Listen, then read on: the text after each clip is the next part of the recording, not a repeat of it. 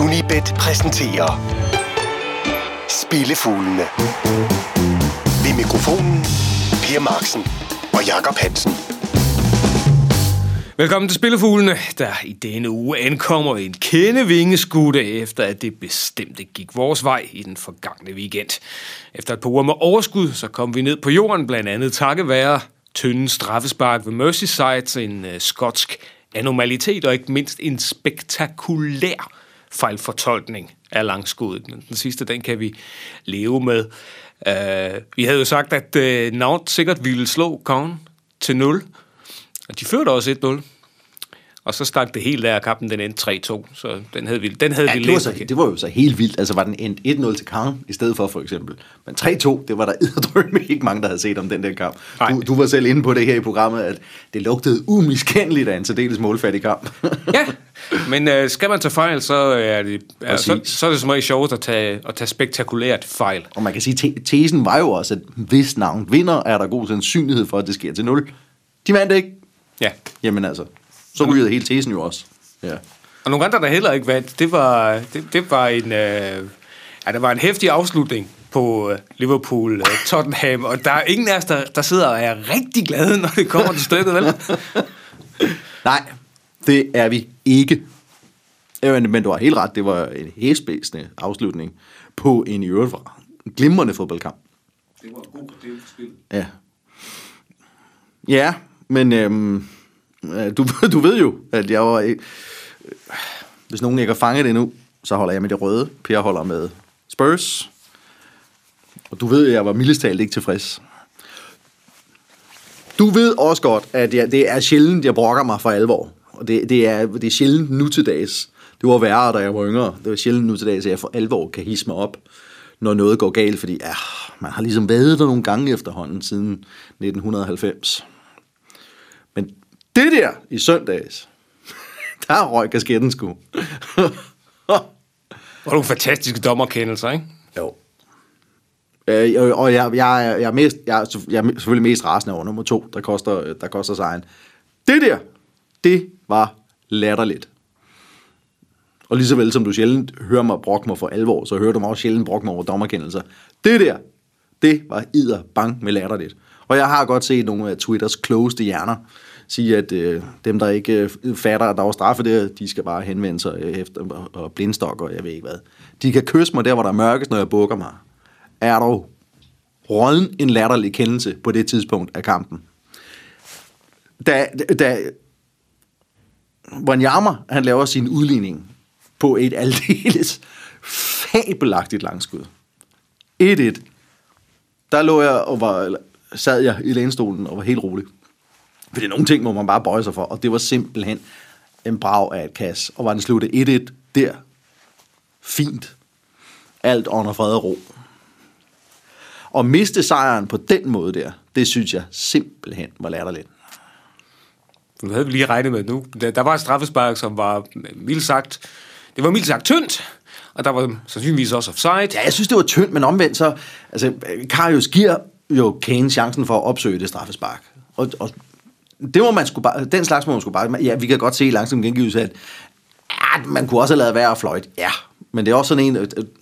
Du kan ikke få alvor brugt over dommeren fløjter på sådan en. Men så høvler Kane den lige ind midt i målet, og der bliver Karius bare stående. Og så ender man altså som skytte med at se lidt dum ud, ikke? Og det gør man jo, ja. Der var vi jo nogle røde fans, der sad og tænkte, har vi lige set en kamp, hvor Karius har reddet os? Nej, det havde han jo så desværre ikke i sidste ende. Jo, altså, men det var en lidt spøjs kamp, ikke? Kan man ikke sige det? Fordi det så jo for mig ud som om, at Liverpool nærmest løb tør for kræfter. Og det synes jeg sjældent, man ser i deres højoktan fodbold, især på hjemmebane mod de andre store hold. Jeg ved ikke, om det var... Har du en analyse af det? Om det simpelthen var... Tottenhams tunge presspil, der gjorde, at de kunne bare ikke komme frem af banen, men jeg synes jo, Mane spillede ikke særlig godt, Firmino spillede bestemt ikke særlig godt, og der var masser af muligheder for kontraløb, som slet og ret bare løb ud i sandet. Ja, jeg synes, at Tottenham opførte sig som en god general, det der med at lade Liverpool stormløb æbbe ud, og så stille og roligt gnave sig ind på dem. Ja, og faktisk, har, ja. Og har også de har fortjent den der udligning, og, ja. og hvis kampen var endt uafgjort 1-1, så havde det været okay, fint nok. Ja, lidt om, de havde nemlig på det tidspunkt fortjent den udligning. Ja. Fordi du kan ikke i så lang tid stå så langt tilbage på banen og forvente, at du kan holde Tottenham fra fadet med Kane i spidsen, for eksempel, ikke? Det er bare begrænset, altså. Så skal du virkelig have spillet en brandkamp, hvis du kan holde Tottenham fra scoring i så tungt et pres, som anden halvleg viser at være. Og ikke mindst, fordi Tottenham jo også er inde i en ganske udmærket stime mod de... der startede en stime nu, mod de øvrige top 6 hold. Ja. Og meget apropos, så er ugens uundgåelige, det er også en kamp, hvor Tottenham er en af deltagerne. Fordi den her uges program, den kunne vi kalde Højland versus Lavland, som helst skal bringe os over den der lille krise fra sidste weekend. Og som sagt, ugens uundgåelige, The North London Derby.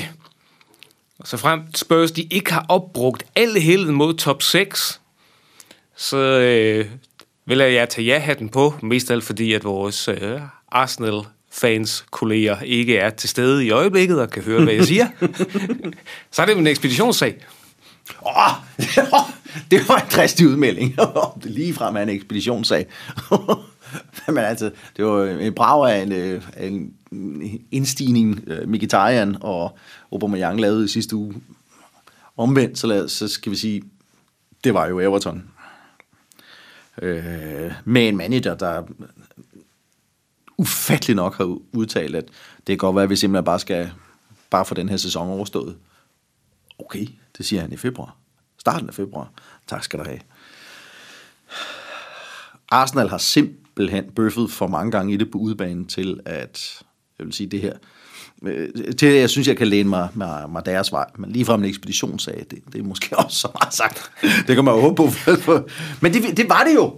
Det var det jo mere eller mindre mod Manchester United. Det kom jo til at ligne en ekspeditionssag, fordi Tottenham virkelig bare var bedst i den kamp. Og altså, for en drømmestart, selvfølgelig, det kræver også lidt held og dygtighed og udnyt, at der var pladsen så tidligt i kampen. Men de kører så også resultatet professionelt hjem. Og det var stærkt at se, synes jeg, for Tottenham. Set fra Tottenhams synspunkt. Mm. Og jeg kigger også... nu siger du ekspeditionssag. Det tror jeg ikke. Men jeg kigger Tottenhams vej her. Og det bliver med samme begrundelse, som jeg egentlig gik på Liverpool i sidste uge. Og i øvrigt, så havde jeg jo med i programmet, at man kunne være forsigtig at tage en draw no bet. Og det kunne man så forbande sig selv over, man valgte ikke at gøre. Men jeg synes, ud fra historikken og fordømmelse, så synes jeg, at det skar... det største er værdien væk, og det synes jeg også... ja, men det var, fordi du ville være provokerende i sidste uge. Hvis vi nu bare havde været salomonisk, så havde du taget det der draw no bet. Ja, det havde jeg, og det kunne man også gøre her, for jeg tror ikke på, at Arsenal de slipper hjem med sejr.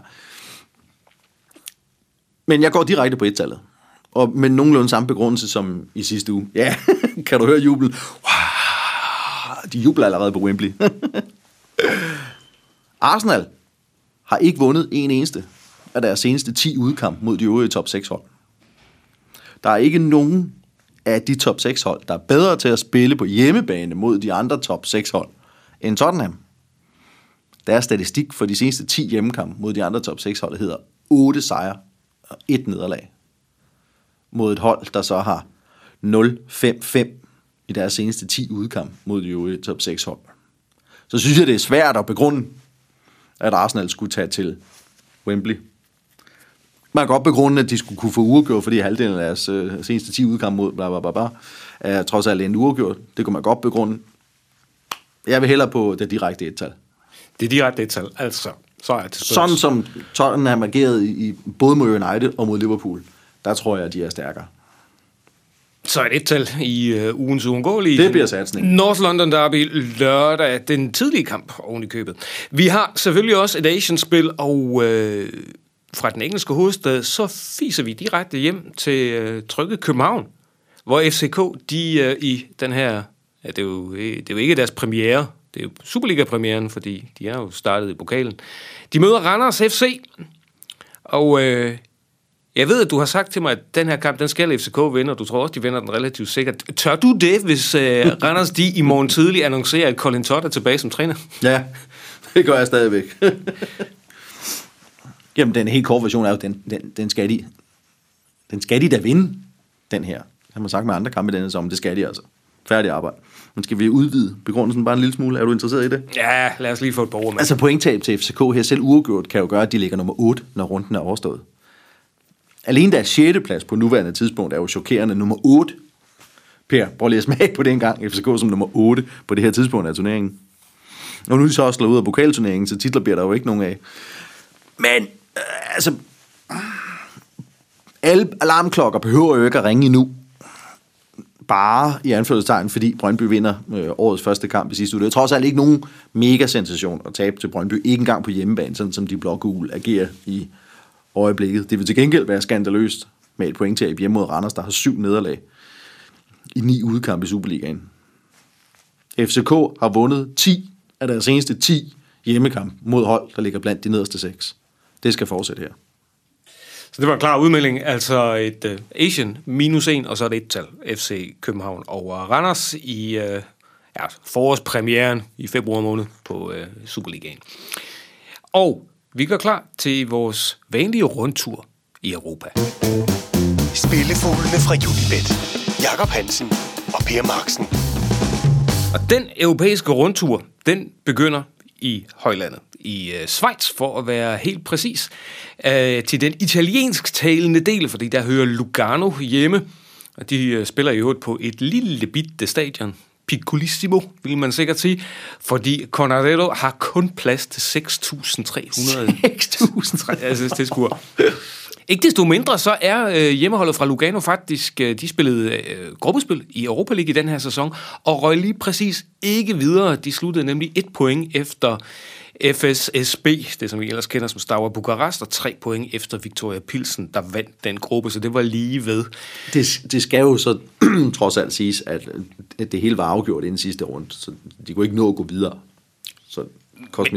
Kosmetik stadigvæk, men derfor så slipper Lugano stadigvæk sådan fra Europa League, sådan beskinnet på næsen. Absolut. Du lægger op til et underholdende opgør, når Lugano de møder Sion. Ja, det håber jeg. Over 3 mål. Det giver odds 2,30. Lugano er godt nok det hold i Schweiz, der spiller de målfattigste kampe.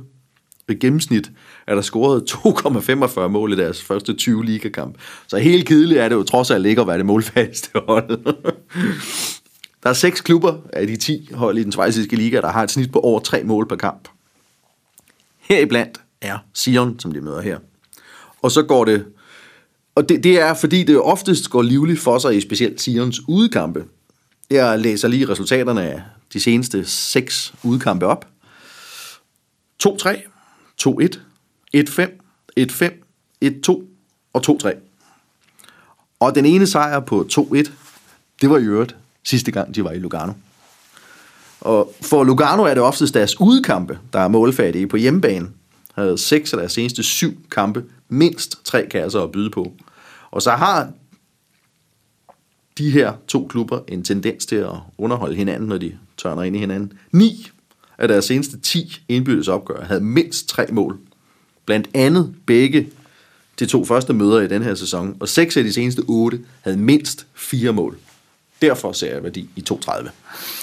2,30, et godt odds, skulle man umiddelbart mene, altså Asian over 3 mål i det schweiziske. Videre til et sted, hvor vi heller ikke er så ofte, det vil sige, vi var der i sidste uge, der gik det ikke særlig godt, men nu tager vi et andet sted hen i Belgien.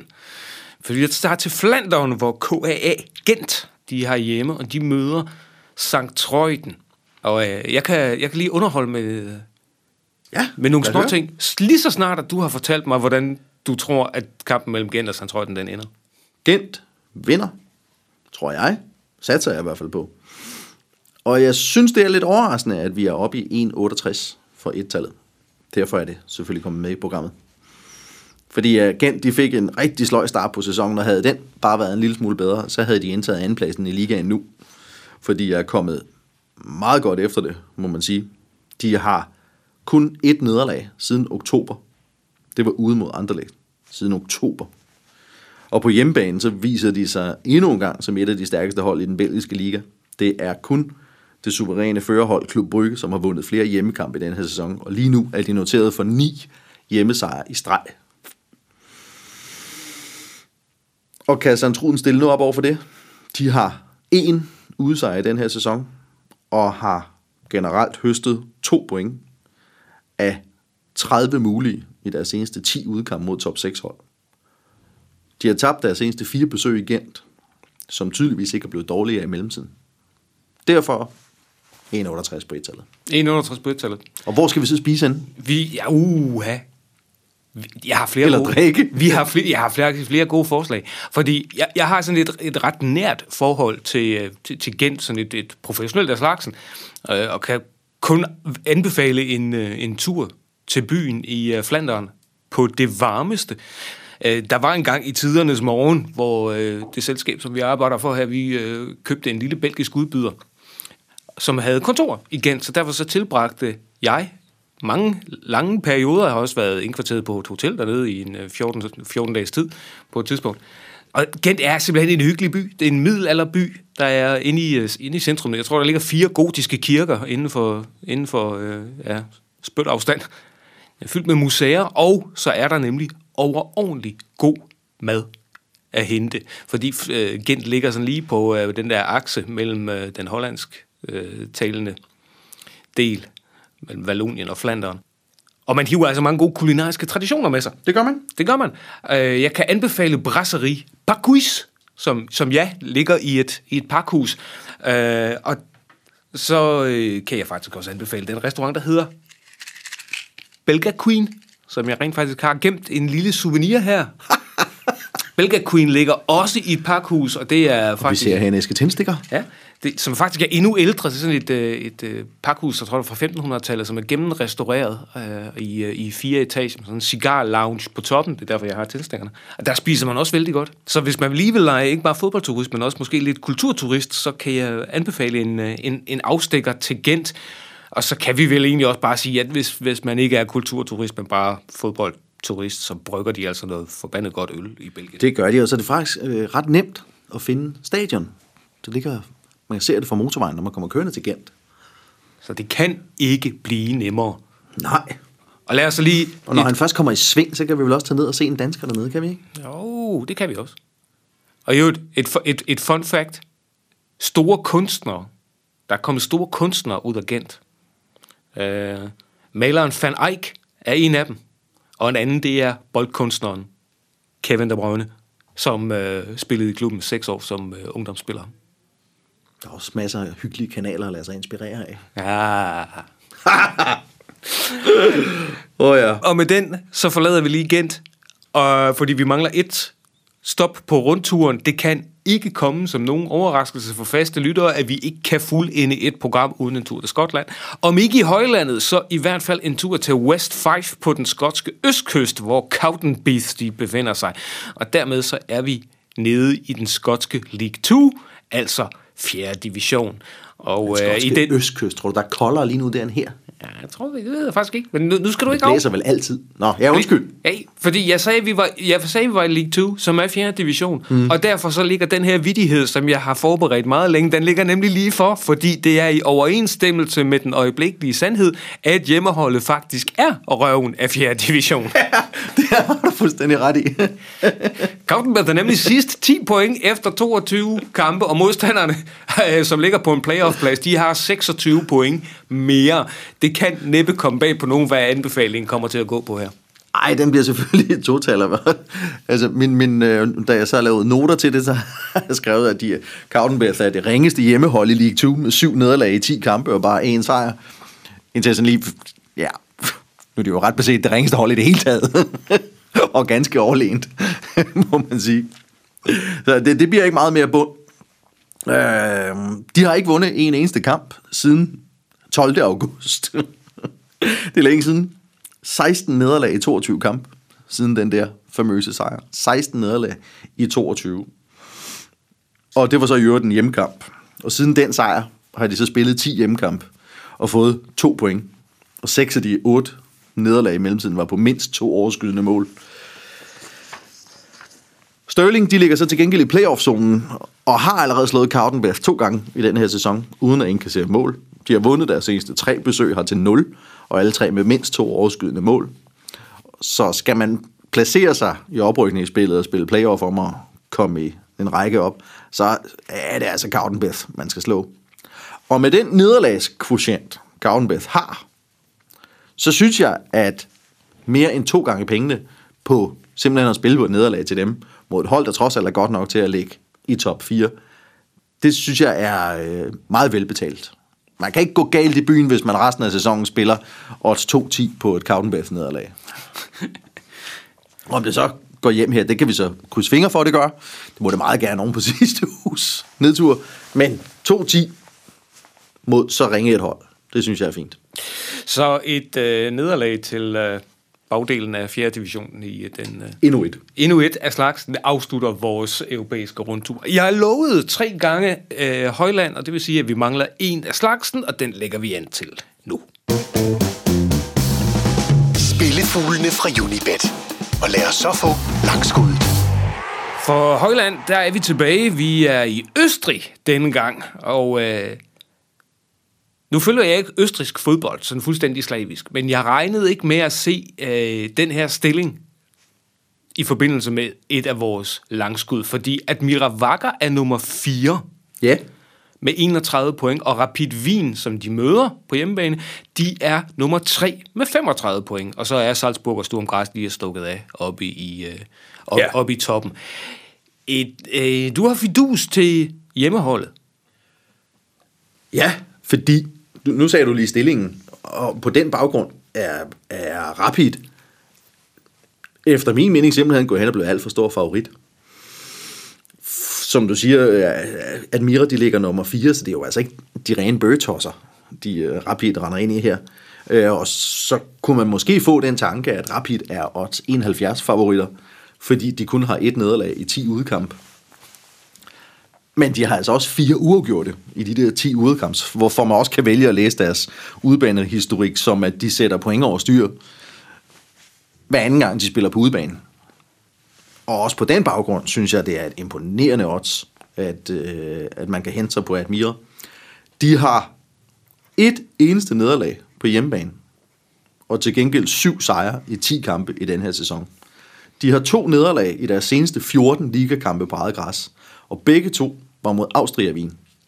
De har i denne her sæson alene slået Rapid 3-1, første gang de mødtes hjemme. De slog nummer 2 i tabellen, Sturm Graz, med 2-1, og de spillede 1-1 mod Salzburg, ligaens førerhold. De har 2 nederlag i deres seneste 10 hjemmekamp mod hold for den bedste halvdel af tabellen, og det var så altså Austria, mens Rapid kun har 2 sejre i deres seneste 10 udkamp mod hold for den bedste halvdel af tabellen. Og ikke desto mindre, så høster du over odds 4 på en Admira-sejr. Jeg vælger den lille smule forsigtige, og spiller den på DrawNoBet, som stadigvæk giver odds 3,55. Med mindre Admira er blevet fuldstændig plukket for spillere i vinterpausen, så er det svært at se det rimelige, at Rapid skal være odds 71 favoritter her. Skal være så kæmpe store favoritter. Ja. Jeg kan så lige afslutningsvis give dig et fun fact, fordi jeg er med på, at det er et stolt navn, der kommer på besøg hos Admira Wacker. Ja, det er det. Rapid er 32 gange østrigsk mester. Skal vi fortælle, hvor i det fun fact består? Mm-hmm. Rapid Wien er rent faktisk også tysk mester 1 gang, og tysk pokalvinder 1 gang. Og 39-40 stykker? Du har fulgt med i historietimerne, ja. De er tysk pokalvinder i 1938 og tysk mester i 1941. Og så vil jeg ikke underholde med en længere, historiedisputat her, men man kan bare lige slå op. Det er en anden udsendelse. Man kan bare slå op, hvorfor det må forholde sig sådan, at en klub fra Wien kan blive tysk mester. Ja. Men i hvert fald, det afslutter så vores rundtur, de 6 kampe i den her uge. Altså Admira Wacker et tal som DrawNoBet i deres kamp mod Rapid Wien. Vi har fidus til Stirling Albion, en udsejr, og Cowdenbeath, vi er i den skotske League 2, der. En ren sejr, KAA Gent mod Sint-Truiden, et tal her. Vi tror på et Asian handicap over 3 mål i kampen i Schweiz mellem Lugano og Sion. Så har vi fidus til, at FC København kommer tilbage på sporet, og i ugens Asian-væddemål en Asian -1 og et 1-tal på FC København. Og endelig et 1-tal i The North London Derby mellem Tottenham og Arsenal. Sidste, det glæder mig helt enormt. Husk, at du kan finde alle Jakob Hansens besvindelige spilforslag inde på Facebook og på sportsmagasinet, som du finder inde på unibet.dk. Altid opdateret med de aktuelle analyser, spilforslag, reportager og meget andet fra sportens verden. Hvis du holder mere af levende billeder, så husk YouTube-kanalen for YouTube Danmark, hvor det er Anders Sigdal, der styrer løjerne. Lars Juhl producerede denne udgave af Spillefuglene, og vi basker igen med vingerne i næste uge. Tak fordi du lyttede med i denne omgang. Spillefuglene fra Unibet. Jakob Hansen og Per Marksen.